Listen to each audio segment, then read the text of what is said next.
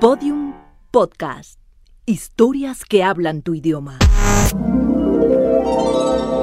Sepa Sopitas que estoy asombrada por su asombrosa forma de asombrar mi asombro que asombra Sopitas.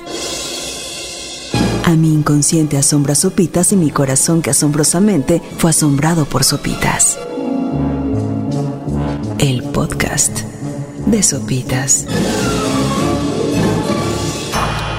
Algunas de las frases más populares con las que justificamos nuestras pocas horas de sueño suelen ser dormir está sobrevaluado o ya dormiré cuando esté muerto. Pero no solo las justificamos, sino que en algunos casos hasta nos vanagloriamos de nuestras hazañas. Es más, que levante la mano quien no ha llegado a una junta en la que alguien comente lo poco que ha dormido en la última semana. No, gallo, es que desde que comenzamos el proyecto llevo durmiendo tres o cuatro horas al día. O vengo en vivo, cabrón. Ayer fui con unos cuates al Asha y no sabes, bro. Si estas ojeras no son de gratis. Y es que en las últimas décadas se ha generado una percepción de que uno debe trabajar, trabajar y trabajar hasta olvidar el descanso, pues dormir es una pérdida de tiempo. Y entre más tarde se salga de la oficina, más indispensables nos volvemos para la empresa. Pero no solo el trabajo nos ha hecho dormir menos, sino que la sociedad en la que vivimos parece estar urgida de mantenernos despiertos y se ha vuelto demasiado cruel con nuestros horarios. Y de la misma forma, no nos ponemos muy difíciles que digamos.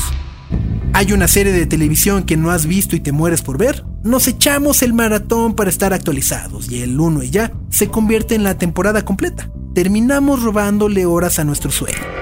¿Qué hay de un concierto o evento social entre semana? Ni modo. ¿Cuándo volveremos a tener la oportunidad de vivir algo así? De nueva cuenta, le robamos horas al sueño. ¿Que quieres ver a tus cuates porque hace mucho que no los ves y necesitas divertirte? La última y nos vamos. La caminera. Otra vez, le robamos horas al sueño y de repente creemos que todo lo podemos hacer robándole horas al sueño. Peor aún, finalmente te pudiste escapar temprano de la oficina. Dormiste a los niños e hiciste absolutamente todo para dormirte temprano y plop te quedas menseando y Twitter y Facebook hasta las 2 de la mañana. Pero si todo esto ocurre en las noches y se nos ha enseñado que la fórmula para alcanzar el éxito es trabajar duro, ¿por qué Ariana Huffington ha iniciado lo que se conoce como la revolución del sueño?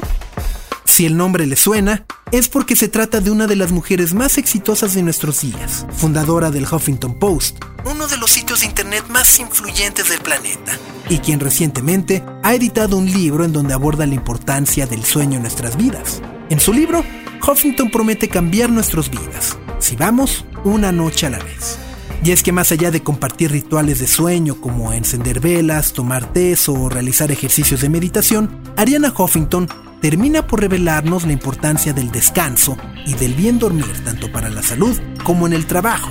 Y es que, ¿qué tan efectivos podemos ser en una oficina cuando estamos somnolientos, con la eterna capacidad de una, dos, tres, cuatro o cinco tazas de café y con toda la flojera de ejecutar simples tareas rutinarias? Ni qué decir de la pérdida en la capacidad de reflejos y lucidez mental para tomar mejores decisiones. En su libro termina por desmentir el mito. Si ustedes creen que por dormir menos hacen mejor su trabajo, están equivocados, pues diversos estudios han demostrado una y otra vez que el poco sueño o descanso reduce la capacidad de nuestro cerebro para asimilar nuevos conocimientos en casi un 40%.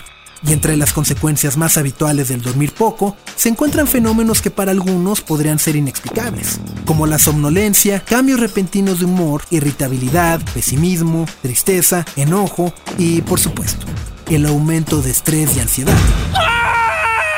Sí, sí, sí, Sopaz, ya entendemos todo eso, pero ¿cómo podemos dormir mejor?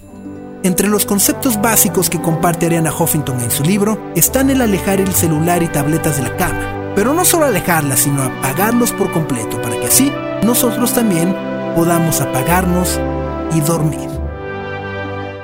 ¿Y ustedes se atreven a apagar el aparato vibrante musical que está en constantes notificaciones? El podcast de Sopitas. Todos los episodios en podiumpodcast.com. Síguenos en Twitter, arroba podiumpodcast y en facebook.com barra podiumpodcast.